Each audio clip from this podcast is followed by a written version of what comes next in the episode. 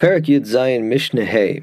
The Mishnah states the rule is Kol HaKelim Hanitalin V'Shabbos regarding all Hakelim that are not Muktzah, if some utensil, say a mixing bowl, if that breaks, whether before Shabbos or on Shabbos itself, halacha is shivreyan nitalin. In the parentheses we have imahen. Most gear says do not have that word, so we read it. Shivreyan nitalin. The broken pieces, the shards of the kli, may be moved on Shabbos, not din muktzah ubilvad shiyu osin me'ain malacha, provided that the individual shards are able to perform some kind of function, even if that is completely different from the function of the kli before it broke. For instance, shivre areva chasos bohen es piachavis. If we're talking about a mixing bowl that broke, the broken shards of that will not be muktzah if they're still usable to say a cover a barrel.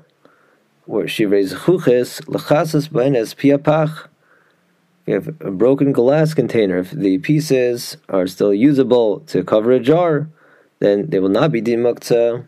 So we need to understand why this makes sense where it broke before Shabbos and why this would be the halacha even if it broke on Shabbos. If it broke before Shabbos, then it's relatively straightforward in that, you know, true, this is not a complete vessel. These are these uh, pieces of a vessel, but since they have a function, they're categorized as a klisha malachto leheter, it's a kind of kli that you're simply allowed to move around on Shabbos, not an issue. And essentially, the halacha says it's now considered a barrel or jar cover. So that's fine. You're allowed to move a barrel or jar cover on Shabbos. But the first time is saying even if the mixing bowl or that glass container broke on Shabbos, the pieces will not be muktzah as long as they serve a function.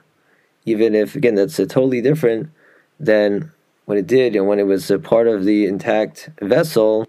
So that statement it goes even further in the sense that that's not what this individual piece was when Shabbos began. And we know that when it comes to the laws of muktzah, the status of the item that we're judging at the time Shabbos started is a critical question.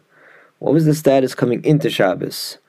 For that, you'll often will sort of you know, lock in the item's muktzah status for the rest of Shabbos. So you could make the argument, and indeed, the Tana, Rabbi Yehuda, and our Mishnah will briefly make this argument that the uh, broken piece, yeah, it does something, but it's something else. It's a new thing.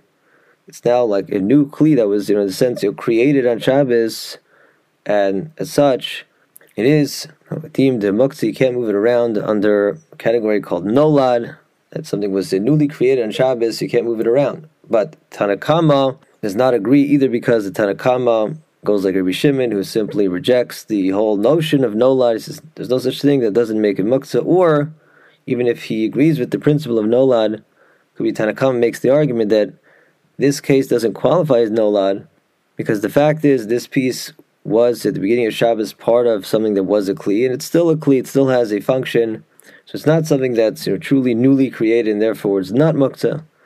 But as mentioned, Rabbi Yehuda, Rabbi Yehuda says that no, in the case where the item broke on Shabbos, the halacha is more stringent, and that the broken pieces will only not be din muktzah bilvad osin malach ton. If the pieces can still perform a function similar to the original intact vessel. So, for example, if we're talking about a mixing bowl that broke on Shabbos, shivrei areva latzok l'socha mikpa the piece of that mixing bowl will only not be muktzah if they're usable to put some porridge in them. Or if it's a broken glass container that, let's say, held a large amount of oil, the shards, the pieces will only not be muktzah if they could still be used for that purpose. You could still hold some oil in them. But otherwise, the pieces will be muktzah under the concept of nolad. That is, even if the pieces can perform some function, but if that function is different than the original function, then we say that essentially a new thing was created on Shabbos.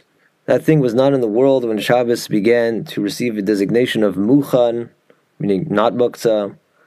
Therefore, it can't be designated as Muchan, as not Muktzah, when it you know becomes a functional Kli on Shabbos.